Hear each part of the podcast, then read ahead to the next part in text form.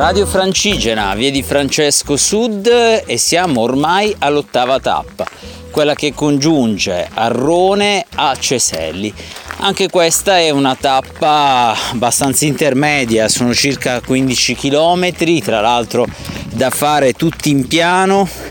percorrendo una strada che di fatto è parallela al fiume Nera.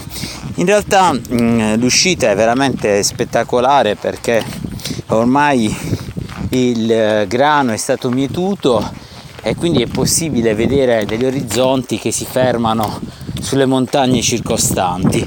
Il primo paese che si incontra percorrendo questa tappa è quello di Ferentillo. Sembra quasi uno scenario del Signore degli Anelli perché la strada si incunea tra le due montagne sulle quali ci sono due torri diverse che guardano, ovviamente furono costruite a difesa del passaggio.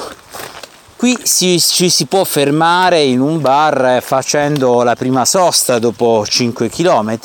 e così in maniera anche molto pigra abbiamo fatto noi. E lì abbiamo incontrato due tipologie di pellegrini, un gruppo di tedeschi che era un gruppo organizzato e poi altri tre pellegrini che invece andavano in direzione opposta alla nostra, quindi in direzione Roma, con i quali abbiamo fatto la foto di rito che vi invitiamo a vedere sul sito.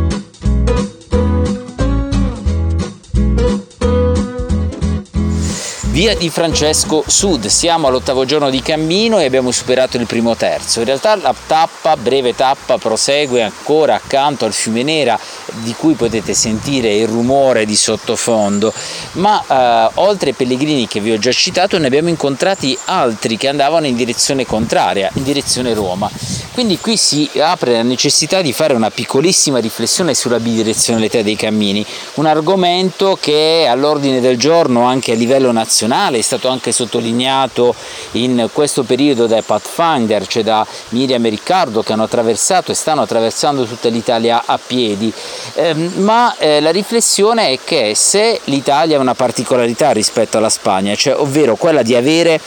più mete, quindi in questo caso sono Roma e Assisi, ma eh, si potrebbe parlare di Lucca, di Padova, a sud di Matera, di Bari, di Monte Sant'Angelo, Santa Maria di Leuca, Messina, Agrigento e potrei continuare con Paola, ma ci dobbiamo quindi tutti sforzare di segnare i cammini bidirezionali perché avremo così una rete, un'interconnessione dove sarà il viandante a decidere quando e come fare switch tra un cammino e l'altro e forse è questo che abbiamo in più rispetto alla Spagna, io direi anche tante altre cose ma la discussione andrebbe per le lunghe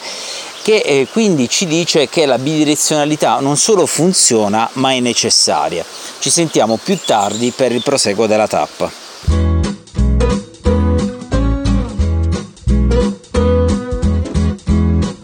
Siamo quindi in fondo all'ottavo giorno di cammino. La tappa normalmente ha come destinazione Ceselli, che è un bel paese medievale arroccato sulla collina, però eh, capite bene che in questi piccoli paesi non c'è sempre disponibilità di posti letto, quindi ci siamo dovuti spostare a circa 3 km a Scheggino. Scheggino che è anch'esso un paese molto gradevole che presenta una torre medievale alla sommità, quindi probabilmente era la sua origine è legata a questa fortificazione e tutta la storia del paese è collegata al ducato di Spoleto.